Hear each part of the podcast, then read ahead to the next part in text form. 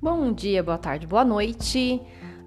Thalita, sério que o tema do NurseCast Brasil é sobre eleições dos conselhos regionais de enfermagem?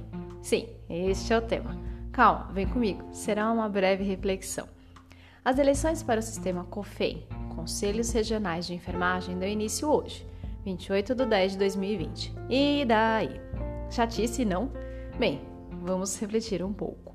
Ouço algumas falas há anos. Alguém tem que fazer algo sobre isso. Alguém tem que cobrar pela melhoria disso. Dessa forma, não tem como continuar. O Coren, independente do Estado, não faz nada. Concordo com as falas iniciais.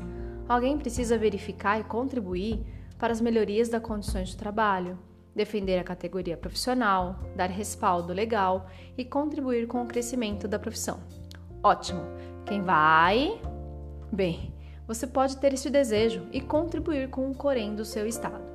Mas se você não tem essa disponibilidade ou mesmo não tem interesse, tranquilo, vote em quem se propôs a fazer isso.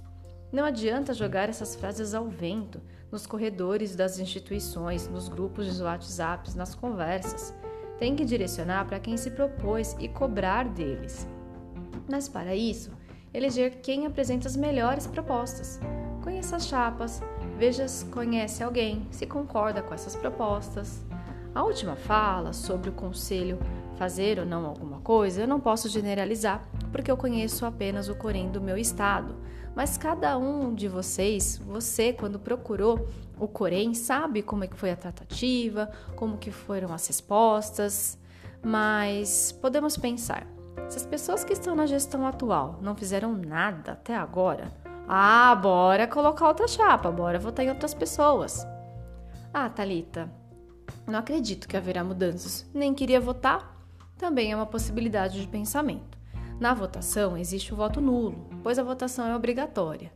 Podemos não gostar de votações e de política, mas certamente o seu trabalho será impactado em quem votou, pelas pessoas que foram eleitas. Aproveite esse momento, conheça as propostas e chapas. Vote consciente. Sem representação dos conselhos de classe, o que já tem diversos desafios, certamente irá se tornar insustentável. Basta ver profissões que não têm conselho de classe, como elas ficam jogadas e não têm respaldo legal. Não estamos no mundo ideal, mas podemos contribuir para esta melhoria.